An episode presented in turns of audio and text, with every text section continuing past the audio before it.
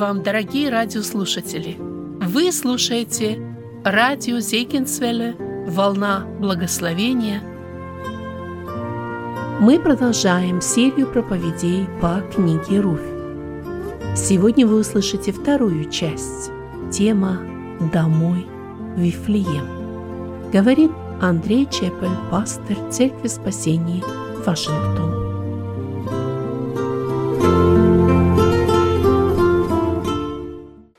С вами сегодня продолжать наше изучение книги Руф. И мы немножко начнем с того, на, на, на чем мы остановились в прошлый раз. Как мы уже говорили, мы в прошлый раз рассматривали исторический контекст и о том, что означает быть на полях Моавицких, к чему это может приводить человека, что это является роковой ошибкой – это была ошибка в жизни многих людей, и наших современников, и в то время, и как этой ошибки избежать. И э, мы с вами смотрели на то, что действия книги Руф, они э, проходили во времена судей. Во времена судей мы с вами рассматривали, что это за время было, какое это было тяжелое время, время отступничества, когда Богу приходилось наказывать народ различными Э, царями окружающими их, голодом, э, пленом и так далее, для того, чтобы народ снова смирился, снова раскаялся и вернулся к тому, чтобы служить ему. И, и мы с вами смотрели на то, что э, какой путь совершила семья, семья Илимелеха и, и Наимини, что они из Вифлеема иудейского проделали путь через колено Рувимова – и, и пришли в землю Моавицкую, пришли к тем, о ком Господь говорил, что даже до десятого колена не может войти в собрание Господне. И эта ошибка, это путешествие, оно привело их к смерти. Мы с вами остановились на том, что в живых осталось из всего семейства одна Наиминь – Елемелех, Махлон, Хелион, сыновья ее, они также умирают. И, и после этого мы смотрели на то, что Наимень решает возвратиться в Вифлеем. И сегодня мы как раз и будем а, на протяжении вот оставшихся стихов первой главы рассматривать вот это ее решение.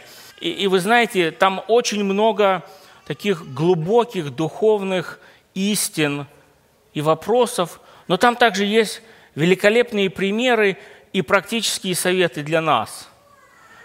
Повседневные практические советы, которые касаются взаимоотношений в семье, взаимоотношений а, между родителями, жениха, между родителями мужа, жены и так далее.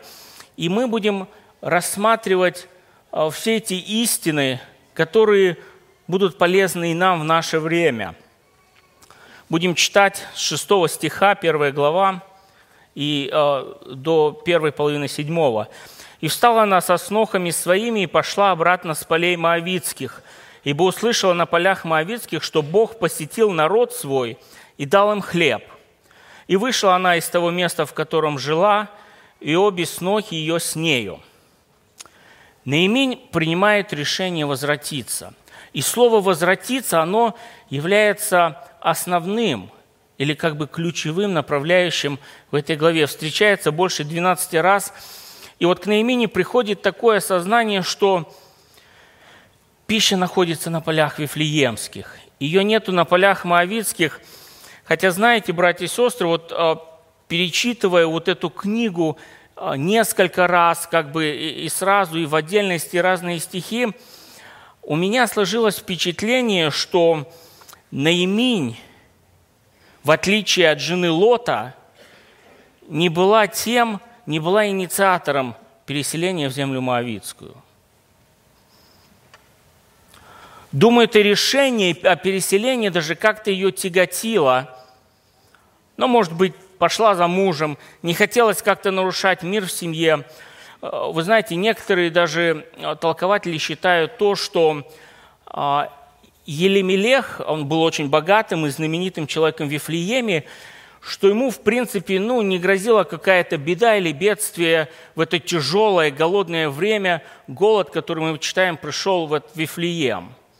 И, и некоторые утверждают, а, мы не можем говорить об этом с уверенностью, о том, что он отчасти ушел в землю Моавицкую не для того, чтобы как-то жизнь была лучше или боялся, что нечего будет а, а, кушать, а просто чтобы избежать того, чтобы делиться с бедными и нищими в это голодное и тяжелое время. И вы знаете, что в наше время мы иногда встречаемся с нечто подобным, когда иногда бывает а, кто-то в семье, то ли муж, то ли жена, желают оставаться на полях Моавицких, не желают ходить в церковь, посещать, занимаются чем-то своим, а другая половина присоединяется к ним, хотя в душе мучаются, хотя в душе не согласны, но вот э, пытаются сохранить какой-то вот кажущийся, зыбкий, недолговечный мир в семье. Но, как правило, это ни к чему хорошему не, не приводит, более того, разрушает духовную жизнь.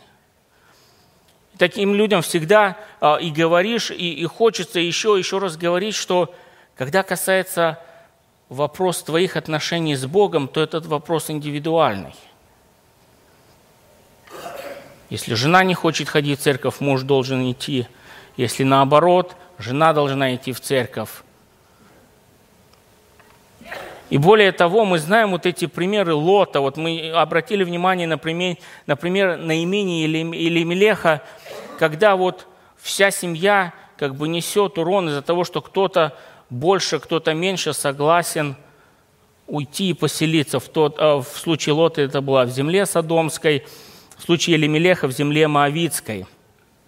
Более того, когда мы, а, будучи э, друзьями, родственниками или знакомыми, или просто братьями и сестрами в церкви, делаем вид, что ничего не происходит и что все нормально, то мы тем самым оказываем вот эту медвежью услугу, вместо того, чтобы сказать, что ты неправильно поступаешь, твои пути неправы пред Господом.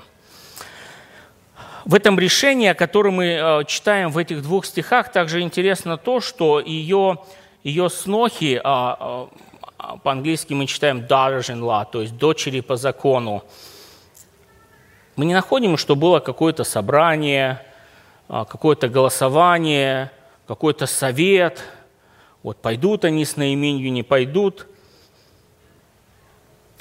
Мы читаем о том, что они принимают решение, Наимень как бы слышит, что есть хлеб, и они втроем собираются для того, чтобы вернуться в землю Моавицкую. О чем говорит это решение этих двух молодых женщин присоединиться к Наимине? Это говорит о добрых отношениях. Это говорит о том, что Наиминь на протяжении вот этого времени своими действиями и своей любовью она не только заслужила их уважение, но она покорила их сердце. Может быть, еще до замужества, когда они были у них в доме, они увидели ее доброту, увидели ее характер, увидели ее поведение, ее веру, ее любовь. Они также увидели в ней живую веру в Бога Израилева – и эта вера отличалась от веры в того Бога, которого они знали с детства. Они увидели разницу между тем Богом, которого научили их, их родители, мавитяне, и той атмосферой, и тем Богом, в которого верила Наиминь. Наиминь не была тем человеком, от которого хочется сбежать, который все не так – которая придирается по мелочам, которая стремится, стремится унизить и показать, что вот они недостойны ее сыновей. Если бы такое было поведение Наимини, то после смерти своих мужей, сыновей Наимини, эти дочери сбежали бы от нее подальше.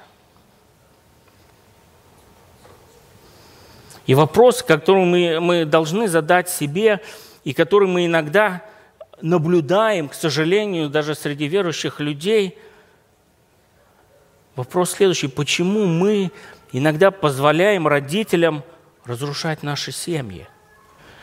Вопрос можно задать к родителям, у нас, которых уже есть дети. Почему мы, как родители, иногда позволяем себе вмешиваться и наводить порядки в чужих семьях? Мы в Писании находим, что муж и жена – это одно. Если вдруг мы встречаемся с ситуацией, когда родители начинают говорить нам что-то плохое о нашем муже или о нашей жене, мы должны их останавливать. Если это не будет сделано, то, братья и сестры, будьте уверены, это приведет к развалу семьи. После брака родители уже не занимают то же самое положение в иерархии семейной, которое они занимали до брака. Если мы не готовы к этой перемене, то мы, значит, еще не готовы к браку. В семье колхоз не работает. Это не Божий принцип создания семьи. У, Бог, у Божий принцип, он простой. И он говорит о том, что если не было настоящего оставления отца и матери, то не последует второй важный составной – это прилепление, когда муж и жена воистину становятся одно. Они со временем даже похожи становятся друг на друга, прожив вместе, а, особенно когда это жизнь, она благословенная, когда она в согласии, а, всякое бывает, но когда все-таки есть стремление к созиданию семьи. И вот Наиминь как раз и была такой свекровью, с которой приятно общаться. Ее имя «Приятность и красота», оно действительно отражало, находило отражение в ее жизни – во всех сферах ее жизни. И тем самым Наиминь, она, она пленила сердца своих невесток. Братья и сестры, вопрос к нам. Сколько из нас смогли бы вместить чужеземных невесток? Или мы больше были бы похожи на тех, которые жизни не рады от дочерей хитейских? Вашим невесткам, вашим зятьям легко с вами или нет? Готовы они пойти за вами или от вас? И когда мы видим вот такие добрые а, а, уважения, которые пронизаны любовью, а, а, взаимной а, привязанностью, мы видим, все это служило к тому, что у, у Руфи и Орфы даже не возникло никакого вопроса, идти с наименью, не идти. Это их мама. Это их мама. И они, и они более того, настолько были к ней привязаны, что они уходят от своего родства. И они согласны в это тяжелое для Наимини время идти с нею, чтобы помочь ей насколько возможно – и так они начинают свой путь в Вифлеем. Мы читаем дальше 7 стиха. «Когда шли они по дороге, возвращаясь в землю иудейскую, Наимин сказала двум снохам своим, «Пойдите, возвратитесь, каждая в дом матери своей. Да сотворит Господь с вами милость, как вы поступали с умершими и со мною. Да даст вам Господь, чтобы вы нашли пристанище, каждая в доме своего мужа». И поцеловала их. Но они подняли вопли, плакали и сказали, «Нет, мы с тобою возвратимся к народу твоему». Наими не хотела, чтобы они возвращались с нею. А, разные есть причины этому. Понятно, что само а, как бы, а, напоминание или видение того, что рядом с ней Руф и Орфа, оно напоминало бы ей о тех печальных днях в земле Моавицкой. Напоминало бы о потере мужа, напоминала бы о потере сыновей. Кроме того, вернувшись с ними назад в Вифлеем, жители Вифлеема узнали бы, что ее сыновья женились на мавитянках. Мы с вами в прошлый раз рассматривали, что это не приветствовалось. И отношения между мавитянами и израильтянами а, ну, оставляли желать лучшего, будем так говорить. Но не основная причина, думаю, была в этом. Основная причина того, что она не хотела, чтобы они возвратились с нею, это чисто по-человечески. Она понимала, какой тяжелой будет их жизнь в Вифлееме. Она будет неимоверно тяжела, и, и, и просто хотя бы потому, что они мавитянки. И отношение жителей Вифлеема к ним будет далеко не самое лучшее. И вполне возможно, вот такое вот отношение, какую-то неприязненность Наимин сама испытала, когда они 10 лет жили в земле Моавицкой, и она не хотела, чтобы это постигло дочерей, которых она любила. Она также понимала, что у Руфи и Орфы не будет никаких шансов на замужество в Вифлееме – то время неимение, отсутствие семьи или остаться вдовой означало всякое отсутствие стабильности, обеспеченности, материального достатка, какой-то вот спокойной старости. Мы, братья и сестры, говорили с вами о том, что в то время ну, вариантов было довольно немного у вдовы, особенно если и детей нету – чтобы не умереть с голоду. Один из них – это возвратиться в родительский дом, повторно выйти замуж, попытаться пользоваться Божьим установлением в законе, которое было предписано для бедных и вдов, но это работало только тогда, когда люди, живущие в земле израильской, исполняли закон, когда они оставляли, когда они не дожинали до края когда они милосердствовали вдовам, сиротам и нищим. Можно было попробовать выйти замуж, воспользовавшись законом Ливерата, то есть за ближайшего родственника, особенно когда не было детей, чтобы восстановить а, а, семя и продолжение рода а, в его уделе. Был и другой вариант, не самый, вообще не самый лучший, это блуд или воровство – вот такие безрадостные перспективы или варианты на тот момент существовали. И Наимин говорит о том, что возвратитесь в дом матери. Почему-то она не говорит, возвратитесь в дом отца своего, в дом матери. Она понимает, что по-человечески это лучший вариант для них, для того, чтобы выйти замуж, родить детей. Там находятся их родственники, там есть, может быть, хоть какая-то поддержка со стороны друзей. Фраза «в дом матери» может также означать то, что на тот момент, может быть, не было уже у них отца. Мы не знаем, были ли они сестрами. Судя по стиху 15, когда Наимин говорит, вот невестка твоя возвратилась, они не были. А, хотя некоторые раввины считают то, что Руф и Орф, они были сестрами, более того, они были дочерями царя Моавицкого Еглона, который был сыном то Валака, царя Моавицкого, помните, который Валама призвал. Ну, это, наверное, информация больше как бы для расширения кругозора, не для того, чтобы мы утверждали, что это так. И мы снова видим вот пример для подражания Наимини – как она относилась к Руфи и Орфи. Когда мы сравниваем стих 6, 7, 8 с 11, 12 и 13, то мы видим, как она называет, как она, вначале мы читаем, что со своими снохами и так далее, 11, 12, 11 12, 13 стихи она говорит «дочери мои». Наимень говорит о том, что у нее прекрасные дочери – что они поступили милостиво с ее семьей. Она говорит о них доброе.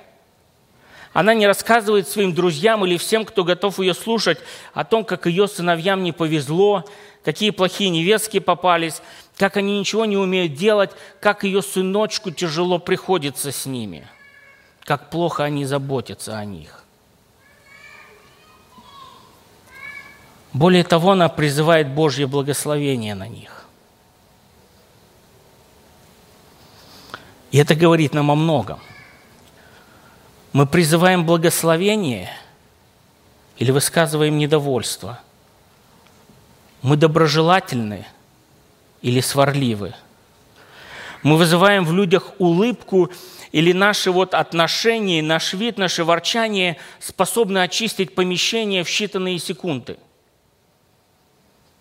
Не забудем также тот факт, что Руф и Орфа – вопреки даже вот общественным установлениям, которые были в их земле, они вышли замуж за чужеземцев. Им тоже, я думаю, пришлось испытать какое-то непонимание со стороны своих родственников, друзей. И вот Наимень призывает Божье благословение на них. Она хочет, чтобы они были счастливыми, чтобы жизнь у них сложилась лучше, чем у нее или ее сыновей. Вы знаете, в нашей, в нашей культуре вот, мы часто встречаемся, даже есть и, и, и шуток много, и пониманий, когда-то они правильные, когда-то неправильные в отношении тещи, невестки и так далее. Вот, это у всех на слуху. И, и иногда некоторым матерям тяжело бывает смириться о том, что вот есть женщины, достойные их сыновей. Иногда это чувство движимо даже не столько потому, что а, а, они а, вот настолько рады или горды за своих сыновей, а это их личная гордость. Ну я ж вот такого вырастила. Вот. И, и, и вот здесь мы, когда наблюдаем такое отношение, мы эту заботу на имени будем просматривать, а, проходя всю эту первую главу и вообще всю эту книгу. И, и, и знаете, а, когда мы с вами упомянули о том, что вот жены были у сыновей Наимини, ну, как бы из чужеземного народа, иногда приходится слышать такую фразу о том, что вот нужно жениться на человеке из своего народа. И, и определение это оно принимает разные, фразы, э, разные формы в зависимости там, от политической обстановки и так далее. Допустим, если иногда это раньше было вот, вот, э, в отношении вот, «мы, славяне, должны своего народа», то сейчас в силу определенного ряда ситуаций иногда даже наши славянские народы делят. Вот это нужно, это не нужно. Но вопрос, который мы должны задать себе, что для нас важно – Национальность или принадлежность к народу Божьему? Писание говорит, что для, для, во Христе нету национальности. Наимин делает еще одну попытку отговорить своих дочерей идти с нею. Мы читаем об этом с 11 стиха, когда она говорит, Наимин же сказала, «Возвратитесь, дочери мои, зачем вам идти со мною?» Разве есть еще у меня сыновья в моем чреве, которые были бы вам мужьями? Возвратитесь, дочери мои, пойдите, ибо я уже стара, чтобы быть замужем. Да если бы я и сказала, есть еще мне надежда, и даже если бы я сию же ночь была с мужем и потом родила сыновей, то можно ли вам ждать, пока они выросли бы? Можно ли вам медлить и не выходить замуж? Нет, дочери мои, я весьма сокрушаюсь о вас – ибо рука Господня постигла меня». Они подняли вопли, опять стали плакать, и Орфа простилась со свекровью своею, а Руф осталась с нею. Наимень называет их своими дочерями. Она снова и снова как бы а, опять вот просто по-человечески описывает им а, всю тяжесть их жизни, если они вернутся с нею.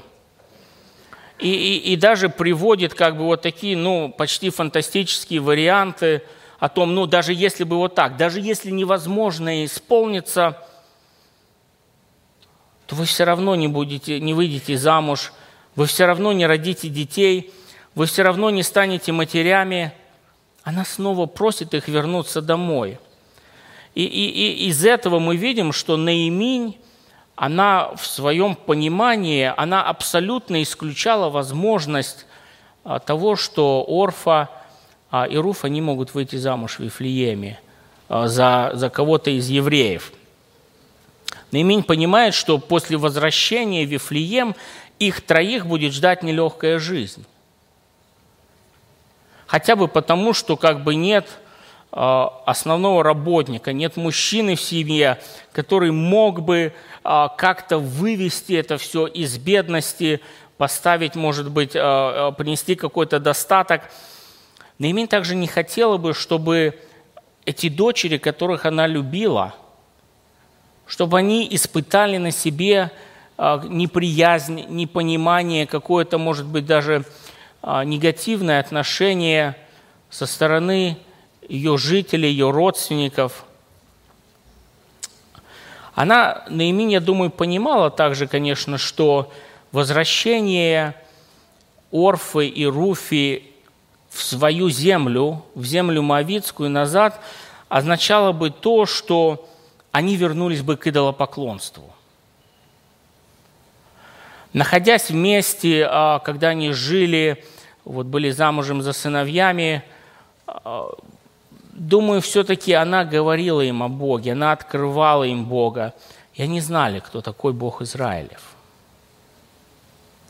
И, и она понимает, что когда она им говорит «возвратитесь», что это будет, скорее всего, возвращение к идолопоклонству, но, но она она считает, что их семейное как бы счастье, вот такое человеческое счастье, возможность иметь детей, а, оно будет лучше для них, будет важнее.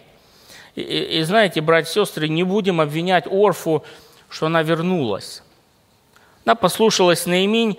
А, может быть, и действительно, вот Бог Израиля, он не имел а, такого важного места в ее сердце, такого приоритета, не полностью она его поняла. И знаете, когда мы можем иногда уподобляться Орфе, это когда, когда мы в принятии наших решений, у нас отсутствует Господь. Отсутствует Его воля, отсутствует Его милость, отсутствуют Его заповеди, отсутствует Его желание. И, и без вот этого, без вот этой важной составной – каждого нашего важного решения в жизни, особенно когда касается выбора места жительства, места работы, профессии, супруга или супруги, когда нету Господа, то можно поступить вроде по-человечески правильно, и оно будет иметь смысл, но это будет решение Орфы. Это не будет решение Руфи. И будущие последствия, и будущие благословения, они тоже будут разные. Как они и были разные между, между одной и между другой. А хочется, братья и сестры, также отметить слово, которое используется для того, чтобы описать решение Руфи. Когда мы читаем, да, а, в нашем синодальном переводе «Руф осталась». Английском мы читаем «Ruth clan». То есть что это означает? Английское слово – это когда ты за кого-то хватаешься сильно и, как бы, и не отпускаешь его. Вот такое слово используется. И когда мы смотрим на слово, которое здесь используется, слово «дабак», это слово очень интересно тем, что это же слово используется в книге «Бытие», 2 глава, 24 стих, когда описывается оставить человек отца и мать и прилепиться к жене своей и будут двое одна. Так вот, слово «прилепится», которое у нас переведено а, в Бытие 2.24, то же самое слово, которое здесь используется, когда описывается, что Руф осталась. И когда мы рассматриваем значение этого слова, что оно означает для нас, это как бы такое действие, это процесс, когда мы за кем-то гонимся, догоняем, остаемся с ним – и хватаемся за него, прилепляемся к нему. Это же самое слово используется очень часто в книге Второзаконие, 10 глава, 11, 13, 30 глава, когда речь идет о том или идет описание о том, как мы должны прилепиться к Богу, как мы должны исполнять Его заповеди, как мы должны служить Ему от всего сердца – вот, вот что означает это слово, и вот какое слово используется при описании того, что Руф остается с Наиминью. И мы опять удивляемся характеру Наимини. Мы снова удивляемся этой женщине. Братья и сестры, действительно нужно быть необычаемой, необычной свекровью, чтобы невестка вот так прилепилась к тебе – То же слово используется, которое используется при описании, как муж и жена должны прилепиться друг к другу. Удивительные отношения были между этими женщинами. Наимин действительно а, явила добрый пример, такой вот сердечный, участливый, заботливый. Потому эти женщины, они не хотели расстаться с ней, потому и Орфа плакала, когда уходила от нее. Мы читаем дальше о том, что Наимень говорит Руфи, вот невестка твоя возвратилась к народу своему и к своим богам. Возвратись и ты вслед за невесткой твоею. Но Руф сказала, не принуждай меня оставить тебя и возвратиться от тебя, но куда ты пойдешь, туда и я пойду, и где ты жить будешь, там и я буду жить. Народ твой будет моим народом, и твой Бог моим Богом. И где ты умрешь, там и я умру, и погребена буду. Пусть то и то сделает мне Господь, еще больше сделает. Смерть одна разлучит меня с тобою». Наимень, видя, что она твердо решилась идти с нею, перестала уговаривать ее. Наимень делает еще одну попытку, третью попытку убедить Руф вернуться назад к себе домой, в дом матери. Она говорит о том, что вот, вот невестка твоя, Орфа, она возвратилась к своему народу, к своим богам. У нее появился какой-то, может быть, просвет в жизни, какая-то надежда.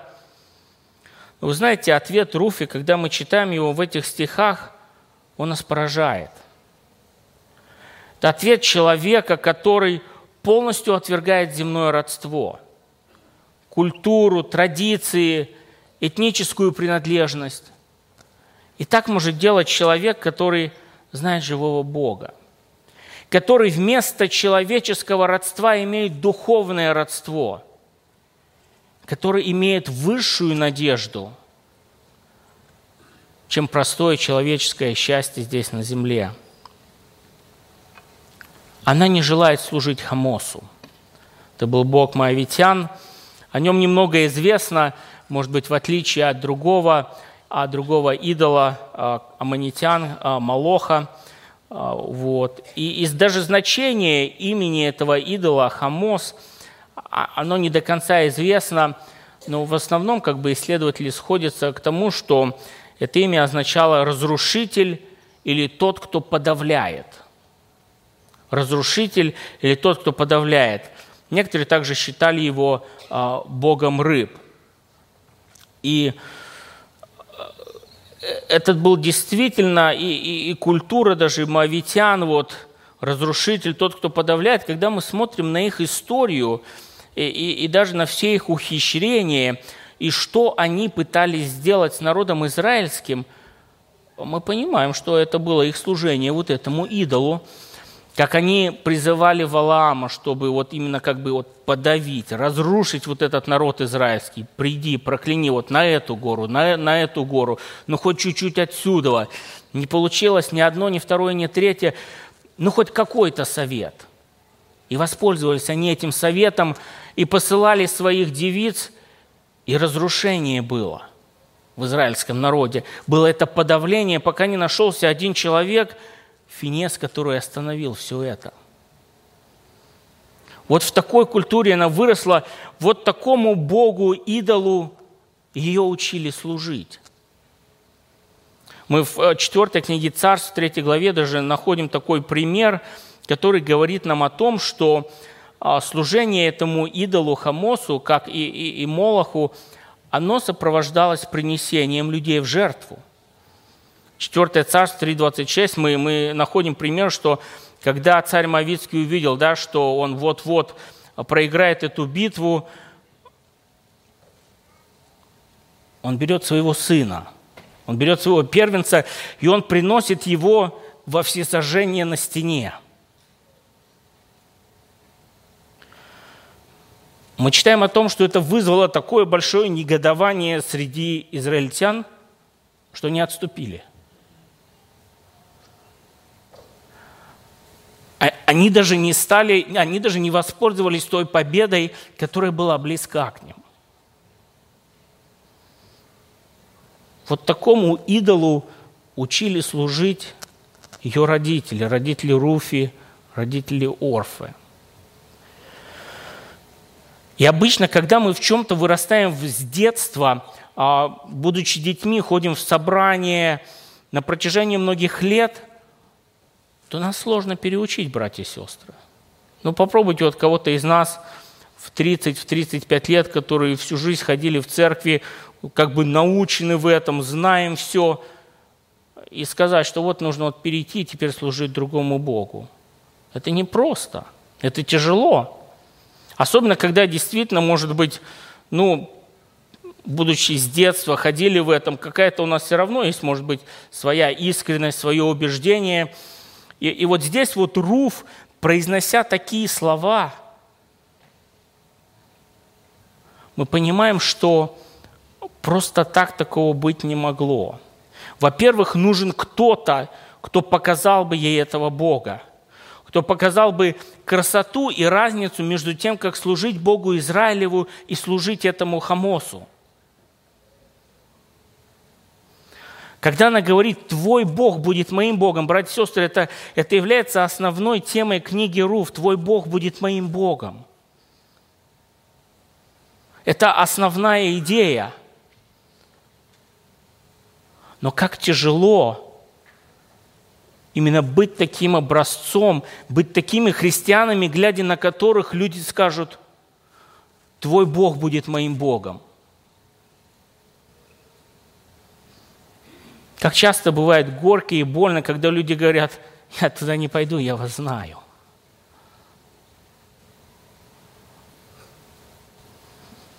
И вот, и вот это ее понимание, что есть живой Бог. Она хочет служить этому Богу, которого показала ей Наиминь.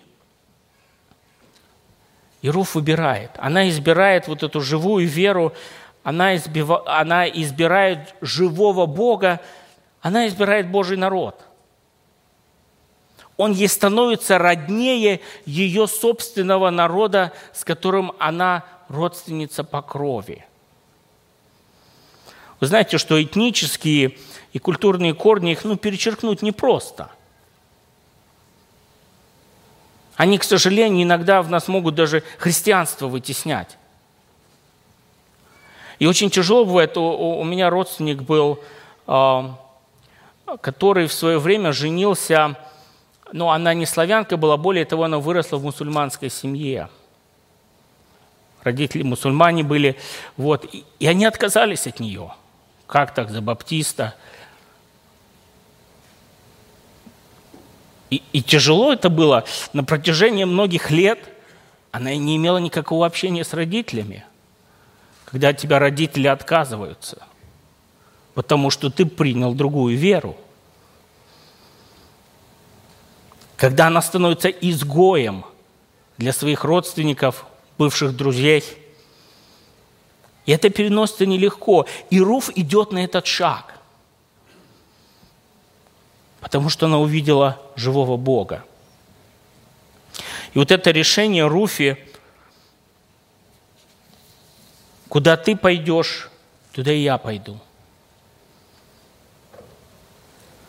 Она как бы говорит на меня, у нас теперь с тобой одна дорога. На поля Вифлеемские. Мы теперь вместе с твоим Богом. Одни пути, одни мысли, одни стремления. Куда ты пойдешь, туда и я пойду. Я настолько увлечена твоим Богом, я хочу быть с Ним. Где ты жить будешь, там и я буду жить. Мы вместе будем разделять горести, радости, бедность, одиночество. Она не знала, что ее ждет. Я так понимаю, что она не рассчитывала на что-то хорошее, прекрасное или доброе. Но она говорит Наимине, я принимаю твое решение возвратиться в землю Вифлеемскую, возвратиться в дом хлеба, и мы будем жить там, где Бог хочет нас видеть. Это говорит также о том, об их отношениях. Что она не то, что готова сбежать друг от друга или выйти другой дверью в, церкви, в церкви, пройти через подвал, чтобы с кем-то не встретиться. Где ты жить будешь, там и я буду жить. Вот это духовное родство, вот эта взаимная любовь, когда хочется быть вместе, когда хочется быть в общении. Почему мы и собираемся на служение – не просто потому, что нам больше некуда идти и время проводить, или мы собираемся обсудить последние новости, какой-то вот, может быть, культурный проект или еще что-то. Нас, как детей Божьих, тянет в общение друг с другом. Живой Бог объединяет нас, которому мы хотим вместе служить и вместе поклоняться. Она также говорит, народ твой будет моим народом.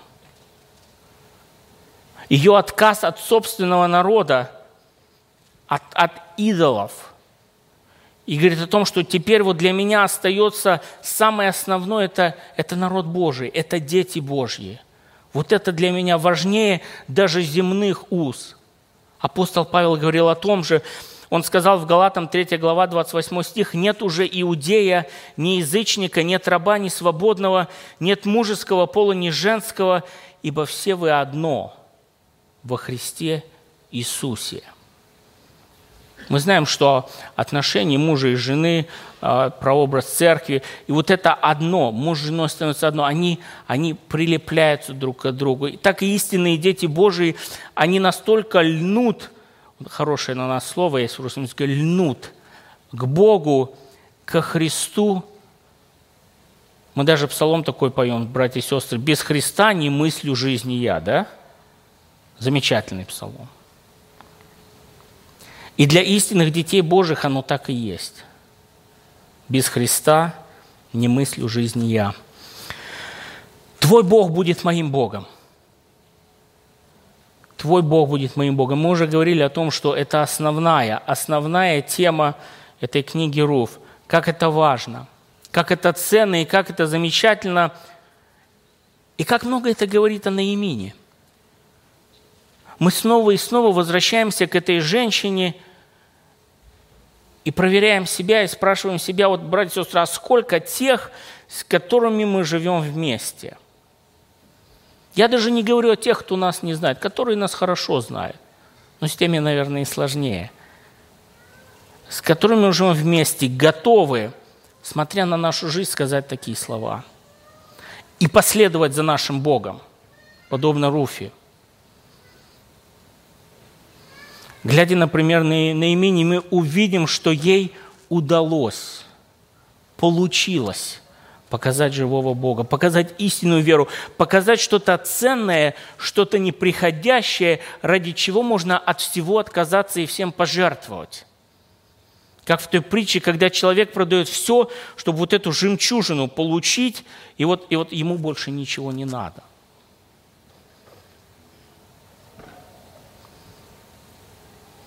Хотелось бы, чтобы, может быть, вот этот пример наименее, вот эти слова, они нас побудили даже вот в простых мелочах нашей жизни являть вот этот пример, чтобы люди захотели последовать за тем Богом, которому мы с вами вместе служим. Она говорит, где ты умрешь, и я умру. Верность до смерти. Верность даже после того, как Наимень умрет – Руф обещает, что она останется верной Господу, что она не уйдет из Вифлеема даже после ее смерти. Она говорит, пусть то и то сделает мне Господь, и еще больше сделает, смерть одна разлучит нас с тобою. А это уже что-то новое. А в этих словах мы видим вот эти кровные узы, мы видим Новый Завет – мы видим то, вот, вот эти взаимоскрепляющие связи. Это родные в Боге.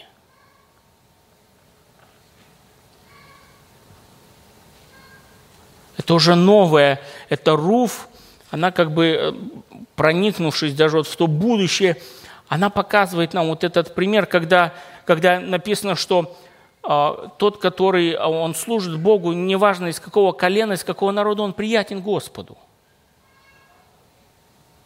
Самарянке как-то было сказано, что придет время, и не на той горе, не в Иерусалиме, на любом месте у Бога будут истинные поклонники, и таких истинных поклонников Бог ищет себе. Сколько людей, которые, живя вместе с нами, захотят дать такое обещание о Боге, в которого мы верим с вами – Мы читаем дальше с 19 стиха. И шли обе они, доколе не пришли в Вифлеем. Когда пришли они в Вифлеем, весь город пришел в движение от них и говорили, «Это Наиминь?» Она сказала им, «Не называйте меня Наиминью, а называйте меня Марою, потому что Вседержитель послал мне великую горесть. Я вышла отсюда с достатком, а возвратил меня Господь с пустыми руками. Зачем называть меня Наиминью, когда Господь заставил меня страдать, и Вседержитель послал мне несчастье?» И возвратилась Наиминь, и с нею снохаю Руф Моавитянка, пришедшая с полей Моавитских, и пришли они в Вифлеем в начале жатвы ячменя. Они подходят в Вифлеем, и город приходит в движение. Наимень прекрасно знали. Знаете, как иногда бывает, а, а, мы можем встретиться с человеком, которого не видели 10-20 лет, иногда даже больше, и, и то ли узнаешь, то ли не узнаешь, особенно если человек сильно поменялся, и, и может быть, как бы не всегда ну, в положительную сторону. Иногда наше удивление даже может смутить того человека, когда говорим, о, что случилось, ты ли это? И приходится, приходит в изумление, мы не узнаем, не узнаем. И Наимин знали. Но то, что произошло с ней за эти 10 лет, я думаю, оно ее изменило внешне. Горе меняет людей. Утрата близких, оно меняет людей – и люди, смотря на нее, они видели что-то похожее, что-то отдаленное, напоминающее наимень, ту приятную, ту красивую. Это то, что означало ее имя. И они спрашивают, это Наимень? Наимень понимает, что они имеют в виду. Она понимает, что она поменялась, что она даже внешне изменилась. Она качает головой и говорит, не называйте меня Наименью. Наимень сама себе дает новое имя. Говорит, Марой меня называйте, горькая. Вообще в то время мы в Писании находим, когда город приходил в движение, это действительно случалось что-то из ряда вон выходящее, что-то необычайное. Помните, когда есть пример, когда священник а, а, Садок помазал а, значит, на царство Адонию, и вот написано, что пришел движение из город, все куда-то бежали, спешили, и шум такой был, который дошел до Нафана, Давида, Соломона и Версавии. Они узнали об этом, об этом заговоре. А пророк Исаия нам описывает такое удивительное событие, происходящее в преисподней, когда написано, что ад преисподней пришел в движение ради тебя, чтобы встретить тебя при входе твоем.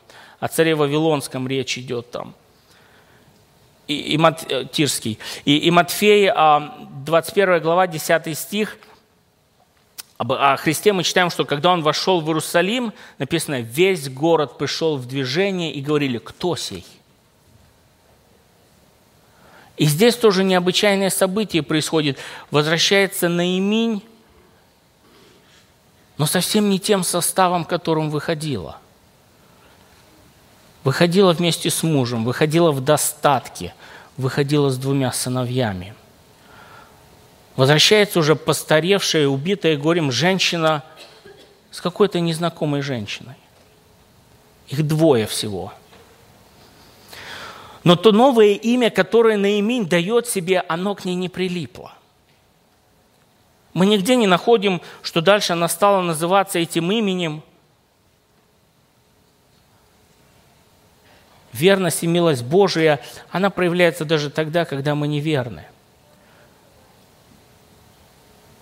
Бог оставляет ей ее имя Наиминь. То имя, которое она имела в доме хлеба, то имя, которое она имела на полях Вифлеемских. Марою нужно было называться, когда ушла на поля Моавицкие. Но когда возвращается назад и говорит, называйте меня так – мы нигде не находим, что ее стали называть, и Бог так не называет. Она вернулась. Она вернулась домой. Она вернулась в дом хлеба. И это дает ей право оставить именно имень приятное, доброе. В словах Наимини, которые она говорит здесь, звучит какая-то горечь. может быть, даже как бы обида на Бога. Она говорит, что Вседержитель послал мне, вот, заставил меня страдать и так далее. По-человечески ее можно понять. И Бог как бы ей не поставил в этого укор, хотя мы понимаем, ну, сама виновата. Хотя, как бы я уже упоминал, что ну, не ее, наверное, основное решение было. Муж, скорее всего, решил, она просто пошла с ним. Но в этих же словах ее звучит надежда. И эту надежду дает только Бог. Она говорит, вернулась с пустыми руками. И мне так хочется сказать, ну, ну как же с пустыми? А Руфь, вот она с тобою. И через нее Бог и тебе, Ноеминь, даст благословение. Даст ту старость, на которую ты надеялась. Даст внука. Более того, не просто внука, это, это, это человек будет, который войдет в родословную Христа. Что делает уход от Бога?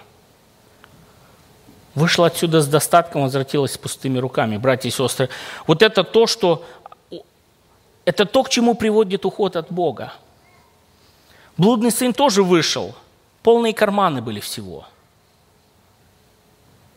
Может, кредитные карточки даже были. Но как оно быстро все прошло, как оно быстро все ушло, как, как быстро он остался с пустыми руками – Как быстро сатана, уводя людей от Бога, делает их нищими, делает их пустыми. Иона когда-то пытался убежать от Бога, даже заплатил за это. И Писание здесь дает нам предупреждение, не уходите из Вифлеема, не уходите с, поля, э, с дома хлеба. В жизни Наимини и Руфи начинается новая, новая эпоха. Прошли поля Моавицкие. Было сделано важное решение – вернуться домой, вернуться в Вифлеем. И, вот это важное решение было не только сделано, они его притворили в жизнь. Они проделали этот путь проделали путь назад домой. Подобный путь когда-то проделал блудный сын, возвращаясь к отцу – Это путь нашего покаяния, путь нашего осознания того, что то, что мы делали до этого, это было неправильно. Это поля Моавицкие. Нужно возвращение. И вот это решение, возвращение в Вифлеем, в Дом хлеба, оно приводит в движение все небо. Когда мы читаем о том, что город пришел в движение, и вот а, какой-то вот ажиотаж, все спрашивают вопросы, мы читаем одно о том, что а кающимся грешники небо радуются, ангелы радуются. Все небо приходит в движение, когда люди возвращаются домой. Мы сейчас будем молиться. Помолимся о том, чтобы когда мы принимали решения, правильные решения, может быть, что-то поменять в своей жизни, что-то изменить, а чего-то отказаться, что-то наоборот приобрести или сделать – чтобы мы находили силы в себе это исполнить, чтобы мы жили так, чтобы за нашим Богом, которого мы показываем через свою жизнь, можно было последовать. Будем спешить в дом хлеба, в присутствие Божие, в Его общении и быть примером. Твой Бог будет моим Богом. Аминь.